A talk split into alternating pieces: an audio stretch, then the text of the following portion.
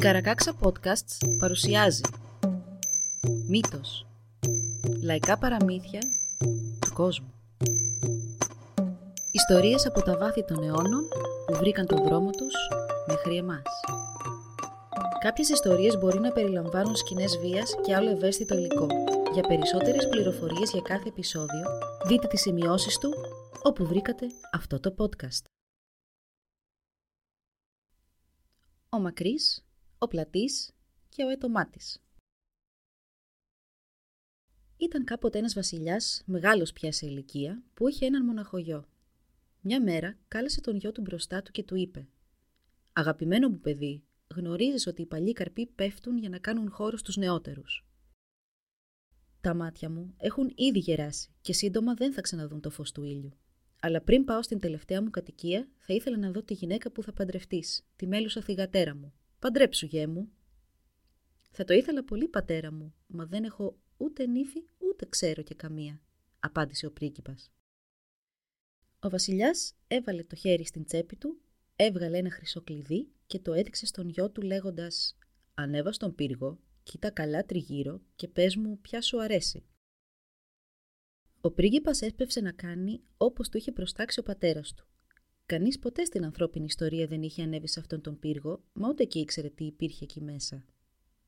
Σαν έφτασε στο τελευταίο σκαλοπάτι, είδε στο ταβάνι μια μικρή σιδερένια καταπακτή. Ήταν κλειδωμένη. Ο πρίγκιπας χρησιμοποίησε το χρυσό κλειδί, την άνοιξε και σκαρφάλωσε μέσα στο άνοιγμα. Βρέθηκε στη μέση ενός κυκλικού δωματίου. Το ταβάνι είχε το βαθύ μπλε μιας έναστρης νύχτας με ασημένια αστεράκια να λαμπυρίζουν. Το πάτωμα ήταν καλυμμένο με ένα πράσινο μεταξωτό χαλί και οι τείχοι είχαν 12 ψηλά παράθυρα. Τα κουφώματά τους ήταν χρυσά και στα κρυστάλλινα τζάμια τους βρίσκονταν ζωγραφισμένες με τα χρώματα του ουράνιου τόξου 12 καλονές στεφανωμένες με βασιλικά στέματα, όλες ντυμένες διαφορετικά, η μια πιο όμορφη από την άλλη. Καθώς το βλέμμα του πρίγκιπα κοιτούσε τις κοπέλες προσεκτικά, του φάνηκε πως άρχισαν να κινούνται, σαν να γύρισαν ανεπαίσθητα προς το μέρος του. Τον κοίταξαν και του χαμογέλασαν, σαν να ήταν όντως ζωντανές. Ένα όμως από τα δώδεκα παράθυρα ήταν καλυμμένο με ένα λευκό σεντόνι και ο πρίγκιπας το πλησίασε και τράβηξε το κάλυμα να δει τι κρυβόταν από πίσω. Εκεί ήταν μια κοπέλα με κατάλευκο φόρεμα και ασημένια στραφτερή ζώνη, με μαργαριταρένιο στέμα και παρόλο που ήταν στα σίγουρα η ομορφότερη όλων, ήταν θλιμμένη και χλωμή, τόσο χλωμή που σαν να σηκώθηκε μόλις από το νεκρικό της κρεβάτι. Ο πρίγκιπας κοντοστάθηκε για λίγο μπροστά σε αυτό το όραμα, σαν να είχε ανακαλύψει κάτι σημαντικό και όσο περισσότερο κοίταζε, τόσο η καρδιά του γέμιζε στενοχώρια, μέχρι που είπε «Αυτή θα πάρω και καμία άλλη». Λέγοντας αυτό, η χλωμή καλονή υποκλήθηκε, κοκκίνησε σαν τριαντάφυλλο, ενώ οι υπόλοιπες κοπέλες εξαφανίστηκαν με μιας. Ο πρίγκιπας επέστρεψε στην αίθουσα του θρόνου, όπου και είπε στον πατέρα του τι είχε συμβεί και ποια κοπέλα είχε διαλέξει. Το πρόσωπο του βασιλιά αμέσως σκοτίνιασε. Σκέφτηκε για λίγο και είπε στον γιο του. Γέ μου, δεν έκανες καλά που σήκωσες το κάλυμα εκείνου του παραθύρου και τα λόγια που ξεστόμησες σε έβαλαν σε τρομερό κίνδυνο. Αυτή η κοπέλα είναι αχμάλωτη ενός πανίσχυρου μάγου και είναι φυλακισμένη μέσα σε ένα σιδερένιο κάστρο. Από όσους έχουν τολμήσει να την ελευθερώσουν, κανείς δεν έχει γυρίσει πίσω. Μα τώρα πια είναι αργά. Ο λόγος οδοσμένος είναι νόμος. Πήγαινε. Δοκίμασε κι εσύ και σου εύχομαι να γυρίσεις πίσω σώος και αυλαβής. Ο πρίγκιπας άφησε τον πατέρα του, καβάλισε το άλογό του και πήρε το δρόμο προς αναζήτηση της μέλουσας γυναίκας του. Στον δρόμο του συνάντησε ένα δάσος που όσο το διέσχιζε τόσο πυκνότερο γινόταν, ώσπου έχασε το δρόμο του τελείως. Καθώς περιπλανιόταν από προσανατολισμένος μέσα από σκοτεινά κλαδιά και ατμοσφαιρικά έλλη, άκουσε μία φωνή πίσω του. «Έι εσύ, σταμάτα!» Ο πρίγκιπας κοίταξε τριγύρω και είδε στο βάθος έναν ψηλό άντρα να έρχεται προς το μέρος του με ταχύτητα. Περίμενε κι άσε με να έρθω μαζί σου. Σου υπόσχομαι ότι αν με πάρεις στην υπηρεσία σου, δεν θα το μετανιώσεις, είπε ο ξένος. Ποιος είσαι και τι ακριβώς μπορείς να κάνεις, ρώτησε ο πρίγκιπας. Με λένε μακρύ και μπορώ να ψηλώσω. Να, βλέπεις εκείνη τη φωλιά πάνω στο κυπαρίσι. Θα σου τη φέρω χωρίς να χρειαστεί να το σκαρφαλώσω. Ο Μακρύς τότε άρχισε να τεντώνεται και να τεντώνεται και να τεντώνεται, ώσο του έγινε τόσο ψηλός όσο το κυπαρίσι. Πλησίασε τη φωλιά, την κατέβασε προσεκτικά, έγινε πάλι κανονικός στο ύψος και την έδωσε στον πρίγκιπα. Είσαι όντως εντυπωσιακός, αλλά τι να μου χρησιμεύσει μια φωλιά όταν δεν μπορείς καν να με βγάλεις από αυτό το δάσος; Αυτό, αυτό είναι το μόνο εύκολο, είπε ο Μακρύς και άρχισε πάλι να τεντώνεται και να τεντώνεται, ώσπου έγινε τρεις φορές ψηλότερος από το ψηλότερο δέντρο του δάσους. Κοίταξε γύρω του και είπε: Μου φαίνεται ότι ο πιο σύντομος δρόμος για να φύγουμε από το δάσος είναι από εκεί. Και λέγοντας αυτό, ξαναμίκρινε, έπιασε το άλογο του πρίγκιπα από το χαλινάρι και μέχρι ο πρίγκιπας να πάρει δύο ανάσες είχαν βγει και όλες από το δάσος. Μπροστά τους βρισκόταν μια πεδιάδα και πέρα το ψηλό τείχος μιας πόλης, ενώ πέρα και από αυτήν βουνά με πυκνά δάση. Εκεί κάτω αφέντη μου βρίσκεται ο πολύ καλός μου φίλος, είπε ξάφνο ο Μακρύς και έδειξε κατά την πεδιάδα. Να τον κάνεις κι αυτόν υπηρέτη σου. Πιστεύω ότι θα σε υπηρετήσει πιστά και θα σου φανεί χρήσιμος. Φώναξε τον εμφανιστεί μπροστά μου, να δω τι μπορεί να κάνει κι αυτός, είπε ο πρίγκιπας. Είναι πολύ μακριά για να μας ακούσει από εδώ, απάντησε ο Μακρύς, και θα του πάρει πολύ καιρό να μας φτάσει, ακόμη και αν μας άκουγε. Έχει βλέπεις πολύ βαρύ φορτίο να κουβαλήσει. Θα πάω να τον βρω εγώ, θα είναι πιο εύκολα έτσι. Και ο Μακρύς άρχισε πάλι το τέντομα, αυτή τη φορά τόσο πολύ που χάθηκε μέσα στα σύννεφα. Έκανε ένα, δύο, τρία βήματα, πήρε το φίλο του από τον αγώνα και τον παρουσίασε στον πρίγκιπα. Ο καινούριος της παρέας ήταν κοντούλης και μειώδης και η κοιλιά του έμοιαζε μεγάλη σαν βαρέλι. Ποιος είσαι εσύ, τον ρώτησε ο πρίγκιπας, και τι μπορείς να κάνεις; Ο δυνατός άνθρωπος του απάντησε: Με λένε πλατεία, αφέντη μου, και μπορώ να πλαταίνω. Ο πρίγκιπας τότε είπε: Για κάνε μου μια επίδειξη. Και καθώς ο πλατής άρχισε να πλαταίνει, φώναξε: Γρήγορα, πρίγκιπά μου, γύρνα πίσω στο δάσος. Ο πρίγκιπας δεν κατάλαβε καλά-καλά γιατί έπρεπε να φύγει τόσο βιαστικά Μόλις όμως είδε τον μακρύ να μπαίνει και αυτός όλο φούρια πίσω στο δάσος, τότε σπυρούνιασε το άλογό του και κάλπασε έξω πίσω του. Ευτυχώς δηλαδή, γιατί ο πλατής απλώθηκε τόσο πολύ που θα τον είχε συνθλίψει. Ήταν λες και εμφανίστηκε ένα βουνό από το πουθενά. Ο πλατής σταμάτησε να απλώνεται και ξαναγύρισε στο αρχικό του μέγεθος, σηκώνοντας τέτοιον αέρα που τα δέντρα λύγησαν. Πολύ καλό κόλπο, είπε ο πρίγκιπας. Δεν είναι εύκολο να βρει κανείς άνθρωπο με τις δικές σου ικανότητες. Έλα κι εσύ μαζί μας. Οι τρεις τους συνέχισαν το ταξίδι τους. Καθώς πλησίασαν κάτι ψηλά βράχια, είδαν έναν άντρα που γύρω από τα μάτια του είχε τυλιγμένο έναν επίδεσμο.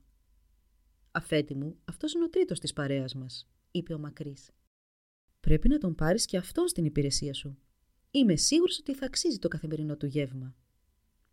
Και ποιος είσαι εσύ, ρώτησε ο πρίγκιπας. Και γιατί τα μάτια σου είναι δεμένα με αυτό το πανί, δεν βλέπεις πού πηγαίνεις. Κάθε άλλο, αφέντη μου. Φοράω το πανί γύρω από τα μάτια μου γιατί παραβλέπω καλά. Με το πανί βλέπω όπως βλέπετε όλοι εσείς οι υπόλοιποι. Αν το βγάλω και κοιτάξω γύρω μου, βλέπω τα πάντα και αν κοιτάξω κάτι έντονα, τότε αυτό αρπάζει φωτιά. Και αν είναι κάτι που δεν πιάνει φωτιά, τότε σπάει σε χιλιάδες κομματάκια. Το όνομά μου είναι Αιτομάτης. Με αυτά τα λόγια γύρισε προς τη μεριά ενός βράχου, έβγαλε το πανί από τα μάτια του και κοίταξε τον βράχο με το έντονο πυρωμένο βλέμμα του. Ο βράχος άρχισε να τρίζει, να τρέμει και να σπάει. Κομμάτια άρχισαν να φεύγουν δεξιά και αριστερά και πολύ σύντομα είχε γίνει όλος άμμος και μάλιστα ζεστή. Είχε μία λάμψη σαν από φωτιά που ακόμα καίει και όταν ο Αιτομάτης πήγε και έφερε λίγη άμμο στον πρίγκιπα, εκείνος είδε πως ήταν από ατόφιο χρυσάφι. «Hey ho, είσαι σίγουρα ανεκτήμητος», είπε ο πρίγκιπας. Ποιος δεν θα ήθελε να σε έχει στη συντροφιά του, θα σε πάρω στην υπηρεσία μου. Μιας και βλέπεις τόσο καλά, μπορείς να μου πεις πόσο ακόμη έχουμε μέχρι να φτάσουμε στο σιδερένιο κάστρο και τι συμβαίνει εκεί τώρα; Αν πήγαινα σκαβάλα μόνος σου πρίγκιπα, δεν θα έφτανες ούτε σε ένα χρόνο από τώρα, αλλά με τη βοήθειά μας θα είσαι εκεί προτού καν σερβιριστεί το δείπνο. Και η μέλουσα γυναίκα μου τι κάνει; Κλεισμένη πίσω από σίδερα βαριά, σε πύργο ψηλό, με παράπονο πικρό, ένας μάγος τη φυλάει καλά. Και ο πρίγκιπας φώναξε «Όποιος έχει καλοσύνη στην ψυχή του, ας με βοηθήσει να την ελευθερώσουμε». Και όλοι βάλθηκαν να τον βοηθήσουν. Τον οδήγησαν ανάμεσα από τα βράχια και διέσχισαν το πέρασμα που δημιούργησε ο ετομάτης με το βλέμμα του και συνέχισαν, μέσα από άλλους βράχους, διασχίζοντας ψηλά βουνά και πυκνά δάση και όποτε η παρέα έβρισκε εμπόδιο στον δρόμο της, οι τρεις θαυμαστοί υπηρέτες έβρισκαν τρόπο να το ξεπεράσουν. Πλησιάζοντας τη Δύση, τα βουνά δεν ήταν πια τόσο ψηλά, τα δάση δεν ήταν τόσο πυκνά και τα ψηλά βράχια δεν ήταν πια παρά μεγάλες πέτρες ανάμεσα στη χαμηλή βλάστηση. Με τις τελευταίες ακτίνες του ήλιου, ο πρίγκιπας είδε σε μικρή απόσταση τον ψηλό σιδερένιο πύργο. Σπυρούνιασε το άλογό του και μόλις η τελευταία ακτίνα του ήλιου κρύφτηκε πίσω από τον ορίζοντα, εκείνος και οι τρεις υπηρέτες του πέρασαν τη γέφυρα και μπήκαν από τη βαριά σιδερένια πύλη που έκλεισε πίσω τους ερμητικά. Ήταν και αυτοί πια παγιδευμένοι στο σιδερένιο κάστρο. Κοιτάζοντας τριγύρω τους, είδαν πως το εσωτερικό προάβλιο του κάστρου ήταν ήσυχο. Ο πρίγκιπας πλησίασε τους στάβλους για να αφήσει το άλογο και βρήκε έτοιμο σανό, νερό και μία θέση να κοιμηθεί το πιστό του άτι. Προχωρώντας πιο βαθιά στο κάστρο, είδε πως, όπως και στον στάβλο, στους κήπους, στη μεγάλη αίθουσα και στα δωμάτια, παντού στέκονταν καλοντημένοι άνθρωποι, ευγενείς και υπηρέτες, όλοι ακίνητοι.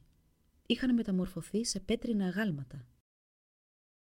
Περνώντας έτσι από δωμάτιο σε δωμάτιο, η παρέα κατέληξε στην τραπεζαρία. Φωτισμένη με εντυπωσιακούς πολυελαίους, στο κέντρο της ήταν στρωμένο ένα μεγάλο τραπέζι για τέσσερις, με τα πιο λαχταριστά φαγητά που είχαν όλοι ματαδεί. Μα εκείνοι είπαν να περιμένουν σε περίπτωση που ερχόταν κάποιος. Περίμεναν και περίμεναν, μα κανείς δεν ήρθε. Και κουρασμένοι και πεινασμένοι από το μακρύ τους ταξίδι όπως ήταν, έκατσαν στο τραπέζι και έφαγαν ό,τι τραβούσε η όρεξή τους. Μόλις τελείωσαν το γεύμα τους, είπαν να ψάξουν να βρουν κάπου να ξαποστάσουν. Ακριβώς εκείνη τη στιγμή η πόρτα της τραπεζαρίας άνοιξε διάπλατα και μέσα μπήκε ο μάγος του κάστρου. Ήταν γέρος, με σκημένη πλάτη, ήταν φαλακρός, με μια μακριά γενιάδα ως το πάτωμα, φορούσε μια μακριά μαύρη ρόμπα και στη μέση του είχε τρεις σιδερένιους κρίκους αντιζώνης. Μαζί του έσαιρνε μια πανέμορφη κοπέλα ντυμένη στα λευκά, Στη μέση της είχε ένα ανασημένιο κρίκο και στο κεφάλι της φορούσε μια μαργαριταρένια κορώνα, αλλά φαινόταν τόσο θελημένη και χλωμή, σαν να είχε μόλις σηκωθεί από τον τάφο της. Ο πρίγκιπας την αναγνώρισε αμέσως και έσπευσε να την πλησιάσει. Μα πριν προλάβει να αρθρώσει λέξη, τον πρόλαβε ο μάγος. Ξέρω γιατί έχεις έρθει εδώ. Θέλεις να πάρεις την πριγκίπισσα μακριά μου. Α είναι λοιπόν, πάρ την και μην τη χάσεις από τα μάτια σου για τα επόμενα τρία βράδια. Αν τη χάσεις, εσύ και οι υπηρέτες σου θα γίνετε όλοι αγάλματα, όπως και τόσοι άλλοι πριν από εσάς. Και λέγοντας αυτά, έκανε νόημα στην πριγκίπισσα, η οποία πήγε υπάκουα και έκατσε σε μια πολυθρόνα, ενώ ο μάγος εξαφανίστηκε. Ο πρίγκιπας όντως δεν μπορούσε να πάρει το βλέμμα του από την πριγκίπισσα, τόση ήταν η ομορφιά της. Άρχισε να της μιλάει και να τη ρωτάει διάφορα πράγματα, εκείνη όμως παρέμενε σιωπηλή και ούτε φωνή ούτε χαμόγελο έβγαινε από τα χείλη της. Τα μάτια της δεν κοιτούσαν κανέναν, έτσι που έμοιαζε και εκείνη σαν ένα από τα αγάλματα. Ο πρίγκιπας έκατσε στο πλάι της και αποφασισμένος να μην την αφήσει ούτε ένα λεπτό, πρόσταξε τους υπηρέτες του.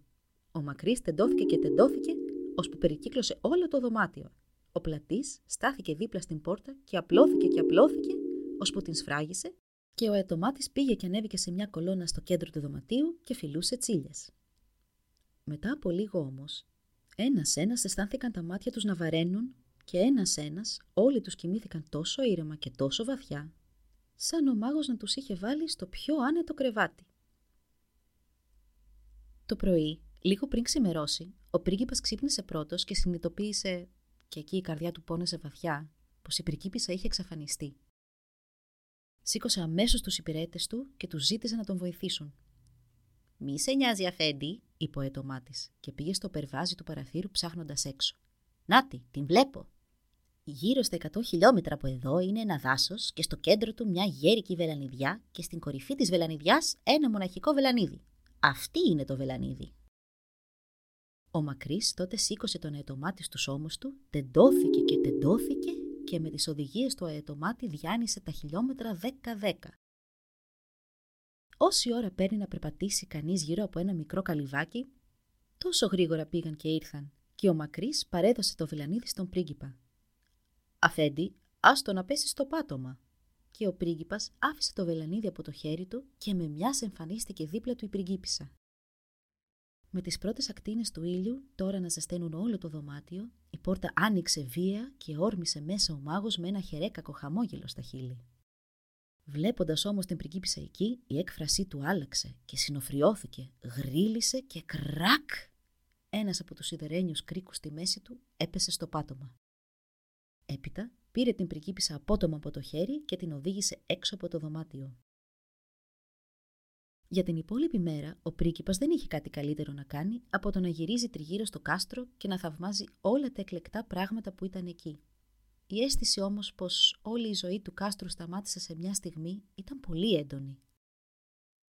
Σε μια αίθουσα είδε ένα νεαρό πρίγκιπα που κρατούσε με τα δυο του χέρια ένα ξύφος, έτοιμος να επιτεθεί, κάτι που δεν έγινε ποτέ, μιας και μεταμορφώθηκε σε άγαλμα πριν προλάβει. Σε μια άλλη βρισκόταν ένας υπότης που, σαν να έτρεχε να ξεφύγει από κάτι, το πρόσωπό του γεμάτο τρόμο, ενώ το σώμα του είχε παγώσει σε στάση που έχει κάποιος όταν μόλις έχει σκοντάψει και είναι έτοιμος να πέσει κάτω. Δίπλα στο τζάκι, ο πρίγκιπας είδε έναν υπηρέτη που κρατούσε ένα κομμάτι ψημένο κρέας και το πλησίαζε στο στόμα του, έτοιμος να το φάει. Μία κίνηση που δεν ολοκληρώθηκε, παρά έμεινε εκεί παγωμένη. Και πολλούς άλλους είδε ο πρίγκιπας. Ο καθένας τους παγωμένος, όπου και να βρισκόταν, ό,τι και να έκανε, τη στιγμή που ο μάγος είπε «Να γίνουν όλοι πέτρα». Είδε και άλογα μαρμαρωμένα, δέντρα χωρίς φύλλα, λιβάδια χωρίς καλλιέργειες, ποταμάκια που δεν κυλούσαν, κανένα πουλί δεν κελαϊδούσε, κανένα λουλούδι δεν άνθιζε, κανένα ψαράκι δεν κολυμπούσε. Όλη η ζωή μέσα και έξω από το κάστρο είχε πάυσει. Πρωινό, μεσημεριανό και βραδινό πάντα ήταν στρωμένοι για τους τέσσερις καλεσμένους του πύργου. Τα φαγητά κατέφταναν από μόνα τους και τα ποτά ξαναγέμισαν από το πουθενά. Μόλις ο πρίγκιπας και οι υπηρέτε του τελείωσαν το γεύμα τους, οι πόρτες της τραπεζαρίας άνοιξαν διάπλατα και για άλλη μία φορά ο μάγος εμφανίστηκε, σέρνοντας από το χέρι και την πριγκίπισσα. Αυτή τη φορά όλοι τους προσπάθησαν ακόμη πιο σκληρά να μην αποκοιμηθούν, αλλά ξανά όλες τους οι προσπάθειες απέβησαν μάταιες.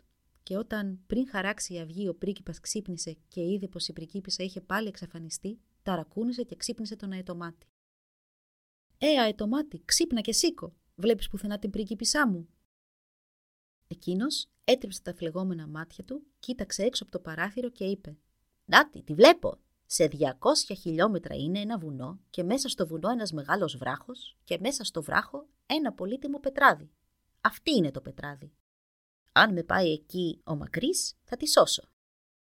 Ξανά ο Μακρύς ανέβασε τον ετομάτι στους ώμους του, τεντώθηκε και τεντώθηκε και άρχισε να διανύει την απόσταση 20-20 χιλιόμετρα στο κάθε του βήμα.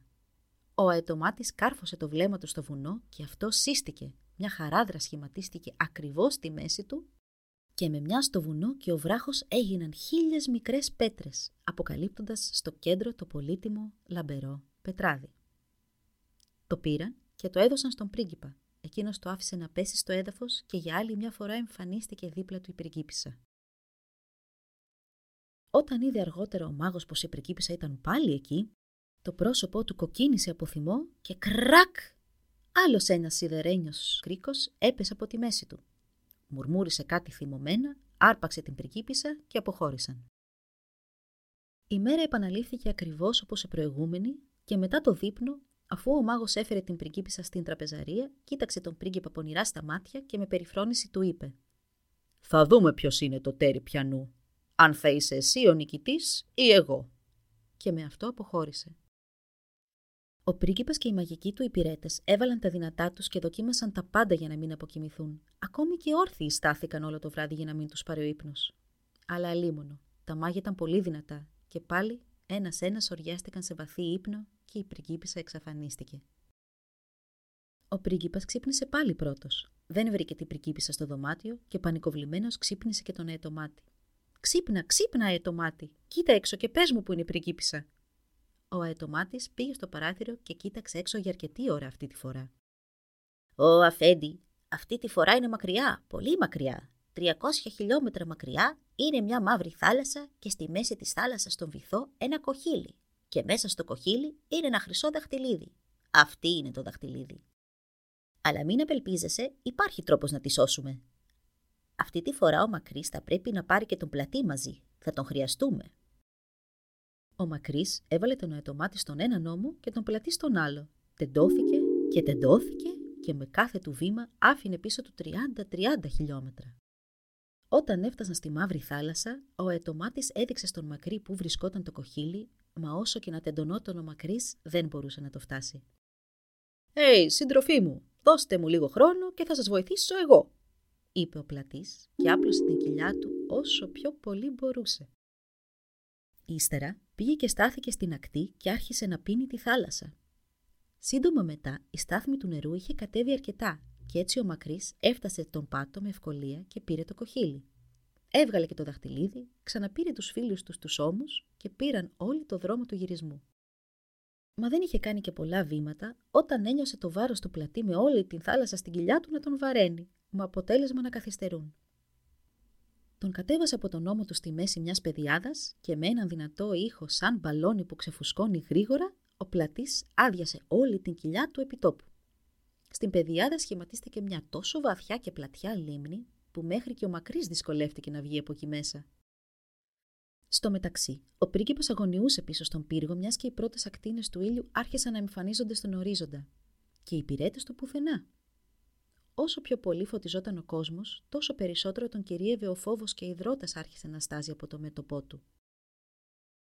Μόλις ξεπρόβαλε η πρώτη λαμπερή γραμμή του ήλιου, μεγαλειώδης και πεντακάθαρη στον ορίζοντα, η πόρτα άνοιξε και μέσα στο δωμάτιο μπήκε ο μάγος κοίταξε γύρω-γύρω στο δωμάτιο και μη βλέποντας την πριγκίπισσα, άρχισε να γελάει με ένα καταχθόνιο γέλιο. Και τότε ακριβώς το παράθυρο τεινάχτηκε προς τα μέσα και στο πάτωμα έπεσε το χρυσό δαχτυλίδι. Και να σου και η πριγκίπισσα στο κέντρο του δωματίου. Ο έτομά της, έχοντας πάντα το νου του στον πύργο επιστρέφοντας, είχε δει τι γινόταν. Και το είπε στον Μακρύ, ο οποίος, κάνοντας ένα απότομο βήμα μπροστά, έριξε το δαχτυλίδι μέσα από το παράθυρο του πύργου. Ο μάγος έβγαλε ένα βρυχυθμό τόσο δυνατό που όλο το κάστρο άρχισε να σύεται ολόκληρο και κρακ! Ο τρίτος και τελευταίος κρίκος έπεσε από τη μέση του μάγου. Ευθύς μεταμορφώθηκε σε κοράκι και πανικοβλημένος πέταξε έξω από το παράθυρο. Μόνο τότε μπόρεσε η πριγκίπισσα να μιλήσει. Ευχαρίστησε τον πρίγκιπα με όλη της την καρδιά που την έσωσε και κοκκίνησε σαν τριαντάφυλλο. Ήχοι ζωής άρχισε να γεμίζουν τον πύργο ο πρίγκιπας που ετοιμαζόταν να επιτεθεί τελείωσε τώρα την κίνησή του, κόβοντας τον αέρα στα δυο και έβαλε το ξύφος του στη θήκη του. Ο υπότης που είχε σκοντάψει έπεσε και έφαγε τα μούτρα του, αλλά σηκώθηκε πάλι γρήγορα και ψηλάφισε τη μύτη του να σιγουρευτεί ότι δεν είχε σπάσει. Και ο υπηρέτη έφαγε το κομμάτι κρέας του. Έτσι όλοι συνέχισαν τις ζωές τους από εκεί που είχαν σταματήσει.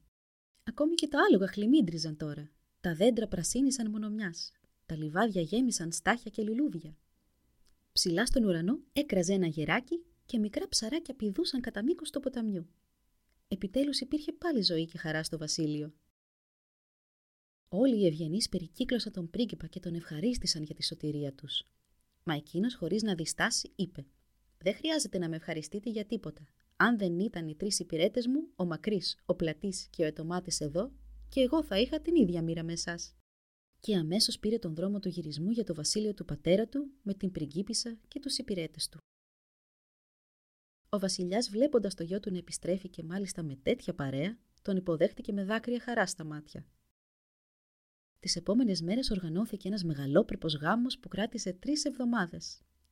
Όλοι οι υπήκοοι του γειτονικού βασιλείου με το κάστρο ήταν καλεσμένοι.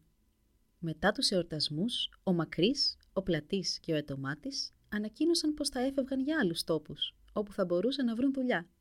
Ο Βασιλιάς προσπάθησε να τους πείσει να μείνουν, υποσχόμενος πως από εδώ και μπρος ποτέ δεν θα τους έλειπε τίποτα και δεν θα χρειαζόταν να εργαστούν ξανά για το υπόλοιπο της ζωής τους. Μα αυτό το σχέδιο δεν έπεισε την παρέα των τριών που ήθελαν να δουν και να κάνουν πολλά ακόμα. Και έφυγαν. Και πράγματι, ακόμη και σήμερα βοηθούν εδώ και εκεί με τις ξεχωριστές τους ικανότητες.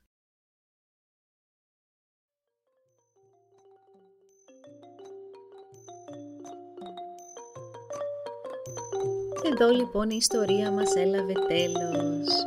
Αν θέλετε να μας επισκεφτείτε και να μάθετε περισσότερα για εμάς, παρακαλώ πηγαίνετε στη σελίδα www.karakaksa.org Σας ευχαριστούμε που μας παρακολουθήσατε. Γεια σας!